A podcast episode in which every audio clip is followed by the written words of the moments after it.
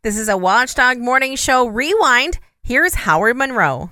Steven Adams has not been with us for a while. None of our statewide reporters have been with us for a while. I don't know what the heck's going on down in Charleston. I figured it was about time to check into it. Here's what I do know. Steven bought a new car, though. How's that new car coming? Oh man, that's, it's very nice. It's very nice to upgrade to something that you know where the transmission's not going to go out on you in the middle of I seventy nine, which is what happened to me in my old trustworthy four wheel drive Mercury. That up until recently was a fairly dependable vehicle, but it showed its age, and it was time to upgrade to something that could get me around the state so I could cover more things. So I got a 2017 Nissan Versa with only 23,000 miles on it. So, hey, pretty good deal there, huh? Yeah, I think so. I think so. So, been looking forward to zipping around in that. Uh, but boy, Howard, uh, you talked about you didn't really talk to anybody last week. There, there wasn't anything going on last week. Last week was very dead down here. Nothing, nothing's happening. But th- my question is, what is happening with this special session? Because it, it the, the governor called it for income tax cut, then uh, added the abortion issue. Uh, a couple of days of debate on that. I think the income tax thing was just basically tossed aside and it's it's ended. Uh, big debate on abortion. Then everything kind of went on hold. Didn't end the session, just went on hold. What are we waiting for? Well, good question. Uh, I've heard from a couple different sources on this. I know that there's obviously some obviously negotiations behind the scenes on what a potential abortion bill could look like to try to deal with the differences between the House and the Senate. Of course, they weren't able to appoint their conference committee due to uh, some snafus on that final Friday uh, before they gavelled out, subject to the calls of House Speaker Roger Hanshaw and Senate President Craig Blair, but you and I both know those negotiations typically go on behind the scenes anyway, uh, outside of public view, and that's happening. So that's going on. There may be a very glimmer. I don't know how to say it. I don't know if there's a phrase that really kind of show uh, denotes less than a glimmer, but there is some hope, I guess we'll say, on a tax reform plan. But uh, if you read my article last week uh, on this, it's very much a very, very small chance. I think at this point, I think you might see some movement towards a special session around the first uh, or, uh, or at least mid-September when the legislative interim meetings start back up. They took an August break, so if they can do it then, they'll at least they'll at least be two to three days there where it won't cost an additional uh, $35,000 a day like it did on Wednesday, Thursday, and Friday, the week of uh, that the special session first started. Uh, but there's still some wide disagreement, again, on the abortion bill and what exceptions and what penalties, criminal or non-criminal, should be in it. And the same goes for tax reform where the one side wants to compromise as long as they get whatever exactly what they want out of it, and the same goes for the other side. They both say they want to compromise, but only if you give them the totality of their plan. So we're up in the air. Technically, the Senate voted down the income tax plan, which which technically ended it. Is that not right, or am I wrong about that? No, you that would be incorrect. What they did do is they didn't take it. This is where you kind of get into the weeds of parliamentary procedure. Uh, when, for example, when the House passes a bill, in this case, House Bill 301, which was tax uh, 10% personal income tax bill, that message goes to the Senate, and the Senate can take up that message, refer it to committee, or move to have it go ahead and read the first time and get the process going or they can not take up the message at all. In this case, they didn't even take up the message that the House passed House Bill 301. But that also means that it's somewhere in kind of uh, legislative bill purgatory or limbo where they they could take it back up uh, if they wanted to. So they didn't outright reject reject it as much as they ignored it. Uh, and of course, what they ended up doing, yeah, uh, and what they ended up doing, of course, was passing a resolution, a non-binding resolution, that basically lays out their plans for what they want to do, which is get amendment. I believe it's amendment two passed. I can't keep track of these numbers anymore. Um, that is the tangible personal property tax bill that would take off yeah, about six two, categories. Right. Yeah. But give them the yeah, give them authority to, to remove those categories come back, remove those categories, and do a bunch of other things that they also want to do. So, uh, so they can actually still kind of work on it, but the problem also goes is the you know the way special sessions work when they're called by the governor is they're very narrow. The legislature can only consider what the governor right. puts on the call. Now, in the case of the abortion bill, he wrote that he wrote that so vague that it allowed the House to develop a bill to kind of meet the, uh, what the governor was looking for. In the case of the tax cut bill, the governor wrote that very, very specifically. So unless they amend the call to loosen that, there's no way they can consider really anything that the Senate wants to do. So again, we're we're all in limbo as a result. My my sense is, and I'm way on the outside looking in. You're closer to the inside. My sense is, as I think you've indicated here, because re- the supermajority Republicans in general have a desire to want to do something with taxes, and they're arguing over the specifics, uh, the personal property tax, the amendment to income tax, and so on. But I, I get a sense that there's somehow maybe a compromise possible there. On the abortion issue, it seems as if there are two strong, as there is in, in society, there are two really strong sides on that abortion issue within the Republican Party, even. And I'm not sure either one is particularly willing to budge over things like uh, making it a criminal act and uh, you know providing for exceptions for rape and incest and so on. I I'm not sure I see a path through to a compromise on that one. But again, I'm on the way on the outside looking in. But that's that's sort of the way I see it. Yeah, like on the tax bill, and I, I told this to House Minority Leader Doug Skaft the other day. It's very much a situation of the dog catching the tire. Uh, this is something that the Republicans have always wanted to do, and they have the opportunity to do it. They've got the supermajorities. The Democrat uh, caucuses really can't stop them from doing any of this. They can delay it. There, there's things that they can do to kind of delay and and and make that happen, but they can't really stop anything. Uh, again, you got one side that has always wanted to either phase out or get rid of the personal income tax. There are examples of states doing that and having great economic results as, as a result of that. Of course, there's also bad examples, Kansas being one of them. Uh, and then on the other hand, we've been talking about eliminating uh, the business inventory tax and certain tangible personal property taxes for 30 years under both Republican and Democratic governors. Uh, this is something that's been recommended for a very long time, and now they finally have the opportunity to do as long as voters approve that amendment in November. And you know, it's a, it's really an interesting situation. Now they can do all these things, and now there's no real real agreement on which way and how much to do one or the other. And in the case of the abortion bill, yeah, it's such a complicated uh, topic, especially now after you know, going back to Kansas for a moment, you know, they had their constitutional or their ballot initiative uh, that the I think people thought that was going to go towards the, the pro-life, anti-abortion side of things, and it went the other direction. And I have to imagine that people, uh, lawmakers in other states, including West Virginia, have to be seeing that.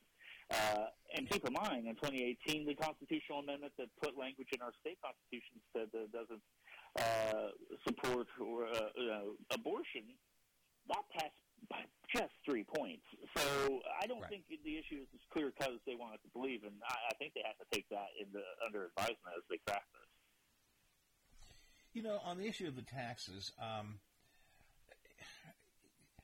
what bothers me just sort of philosophically is it's sort of a hit or miss approach. Let's do the income tax, or let's do the uh, the personal property tax or the business tax, or let's do a combination.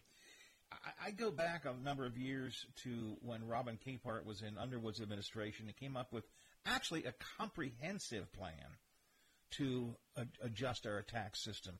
It seemed because the problem is, is, is you certainly well know, is that you adjust one tax, it creates a problem somewhere else. I mean, you got to kind of do all this stuff together. You can't just, I think, you can't just do it hit or miss. And that's where I see the problem is here. Well, I want this, you want that. Well, we'll make a Frankenstein's monster with a little bit of yours, a little bit of mine. And I'm not sure that's the way you handle, you know, reforming your tax system. Yeah, it's funny you bring that up because I'm actually doing lunch with Rob today uh, here uh, here around noon.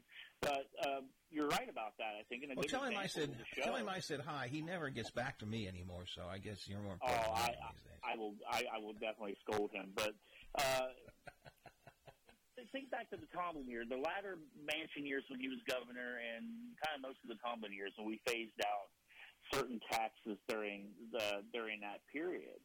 Uh, it didn't quite have the effect that that anyone thought it would have. And if you remember, during the Tomblin years, we had some real tight budgets. You know, we had mid-year budget cuts for agencies, uh, talk of tax increases, things of that nature.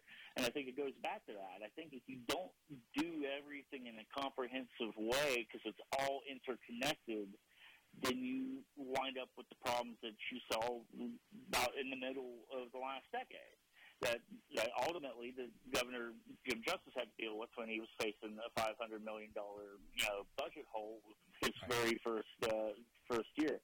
So I think you're right about that, and that that's the issue that lawmakers have to figure out is how to do this in a way that doesn't harm down the road, and that's the concern, particularly if you're talking about completely eliminating all those tangible personal property tax rates and replacing county revenue derived from that strictly out of the general revenue budget. If you if your budget years are great, fine, you can do that. If things go south, well, are you going to cut?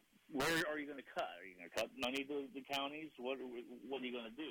So, uh, a lot of questions.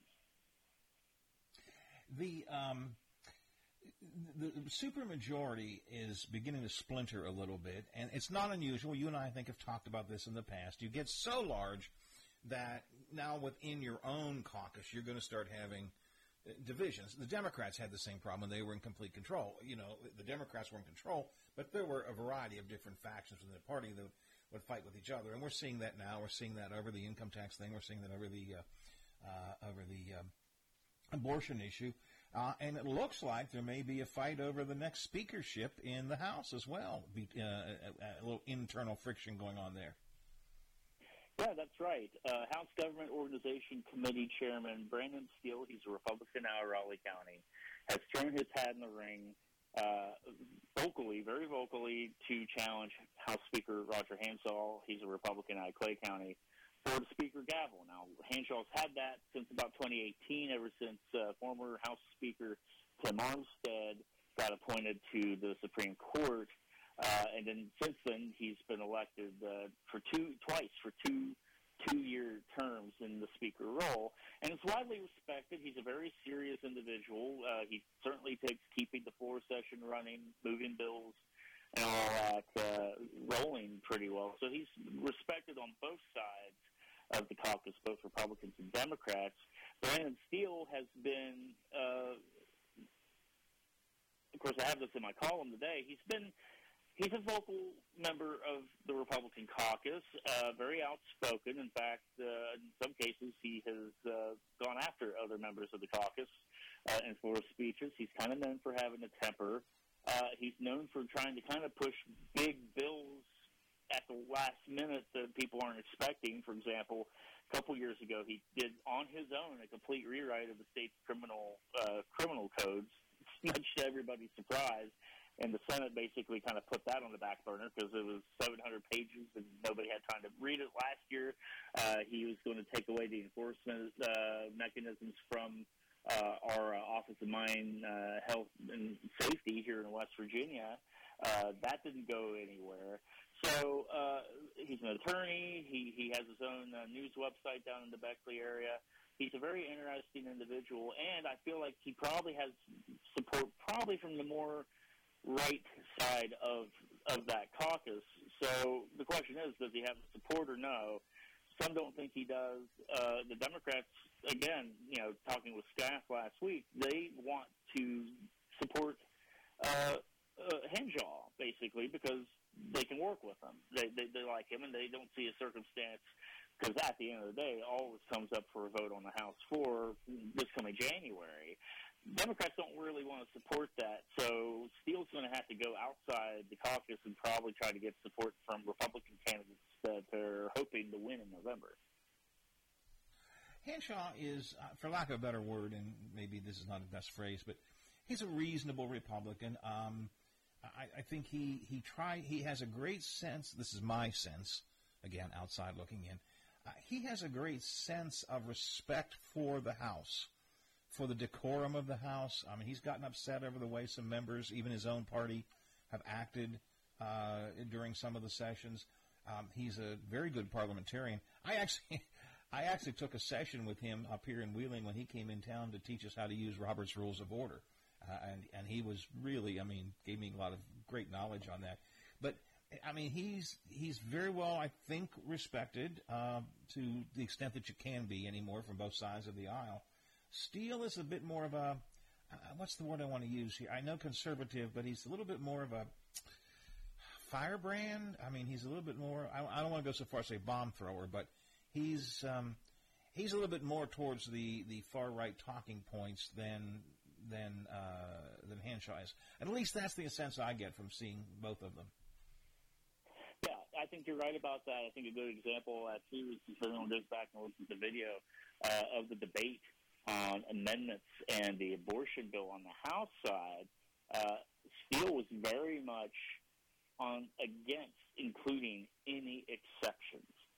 Very much include against including any right. exceptions whatsoever, and he was very vocal about that, and uh, uh, to the point that uh, it was a little uncomfortable for for someone there because you know I, I, I, without expressing too much of an opinion here, I always kind of have a problem when people try to say what a blessing is for somebody else. And mm. maybe someone that's been raped or in a situation of incest, pro- even if you know if they get pregnant, probably don't necessarily see their situation as a blessing. I don't want to speak for them either, but he shouldn't speak for them either in that right. way. And yeah, so you know, uh, he was very much against that. And that speech was very, very blunt and fiery. And I'd say that's a good example politically where he is very socially conservative uh, on that regards. Uh, I'd say very much on, on the Trump side of things, which is to be expected anymore.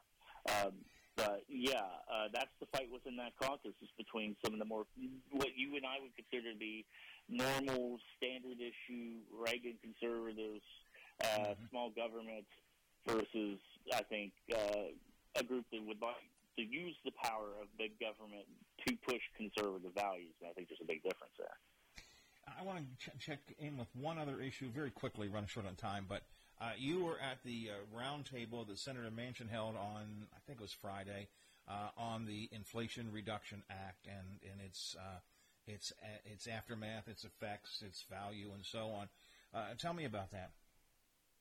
Yeah, uh, you had Senator Manchin there, along with a bunch of interest groups, AARP, United Mine Workers, uh, various large and small natural gas producers and people that are involved with economic development, uh, basically trying to tout uh, all the benefits of the Inflation Reduction Act, try to take the air out of some of the uh, messaging out there that Republicans are already doing to talk about, or talk against it, uh, and say what how well it could be for West Virginia. I kind of called it the explain, you know, the explainer tour because uh, Manchin's going to have to spend the next really two and a half years explaining it uh, to people, uh, especially since there's a lot of uh, West Virginians that are very vocal against it. They view it as big Build Back Better 2.0 or 3.0 or 4.0, and they see it as a thing that's going to continue to increase inflation or, or push us into recession or all those sorts of things. Uh, so they were very much trying to get out in front on all that stuff and get the messaging out there that uh, this is going to be beneficial. It's going to cut costs, particularly for healthcare. Uh, if they can get some of these energy uh, uh, things rolling, it's going to help West Virginia, especially if you tie it to the permitting reform bill that they're looking at bringing up here in September. He got the gas pipeline uh, as part of an approval for that as sort of part of the negotiating on that, which was good for, well, many people believe it to be good for West Virginia. Um, so a lot of positive things out of it. Uh, the senator says there are no new taxes for the average West Virginian. Um, I noticed that at least one article I read by someone claiming that, well, there are new taxes, uh, are, are, making that claim because uh, in this, there's funding for additional IRS agents, and the argument is if we have more IRS agents, they will get more people who are committing fraud, and therefore those people will now have to pay more taxes. I would hardly call that a tax increase if you just haven't been paying your taxes. Um, I wouldn't call it a tax increase. Not only would I not call it a tax increase in that regards, but uh, if you've read up on this issue, a lot of the reason you need more employees, they're not all agents, but they're all, but you know, you need those employees is you've got a backlog in the IRS right now. And they, they need to clear that before they can even start any new cases for the most part. So uh, this is really just to try to make the IRS do the job it's supposed to be doing, not necessarily stick the IRS on people that wouldn't normally have the IRS come after. Exactly. It's exactly right. All right, Steven, don't have any more time. I got to run. We'll talk again soon. Uh, you help me to understand what's going on down there. Short answer, not a lot, but uh, we'll, we'll see if uh, if the session ever resumes or does it just I don't know does it just fade away someday? I don't know. But you will keep us informed in the Intelligencer or the news register, and uh, we'll check in with you from time to time here as well. Thanks for joining me today. Appreciate it. Listen to more interviews and rants from the Watchdog Morning Show with Howard Monroe on Apple Podcasts.